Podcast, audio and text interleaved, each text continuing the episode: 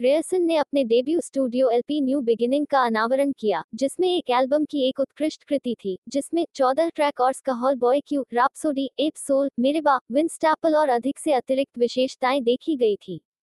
नए साल के आने से ठीक पहले कार्सन एमसी ने विलुप्त, विस्तारित, यशाया राशद और जेआईडी सहायता प्राप्त एल्बम के एक उन्नत संस्करण को विलुप्त जारी करने का निर्णय लिया। नया संस्करण जैक हालो Denzel Curry.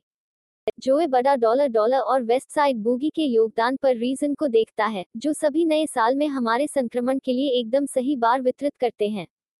गीत को और भी अधिक महत्वपूर्ण बना देता है, तथ्य यह है कि इसके निर्माता डेविन विलियम्स ने गैल्प मैकडमोट के कैथेड्रल का नमूना दिया है। वही नमूना जो एम एफ़ डूम ने पेन रॉयल पर प्रयोग किया था।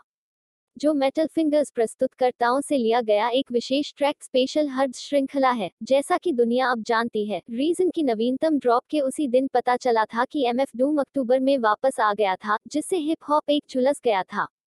नई शुरुआत के अलावा, इस साल भी रीजन ने बूगी और एप सोल के साथ शक्तिशाली कट्रैप्ट इन पर टीम बनाकर देखा। उन्होंने ड्रीम विले के स्टिल अप और रिवेंज में भी योगदान दिया। दोनों को ड्रीमर्स तीन का बदला लेने के लिए लिया गया। निर्देशक की कट मुझे यकीन है कि हम सभी उस रिलीज़ का इंतज़ार कर सकते हैं।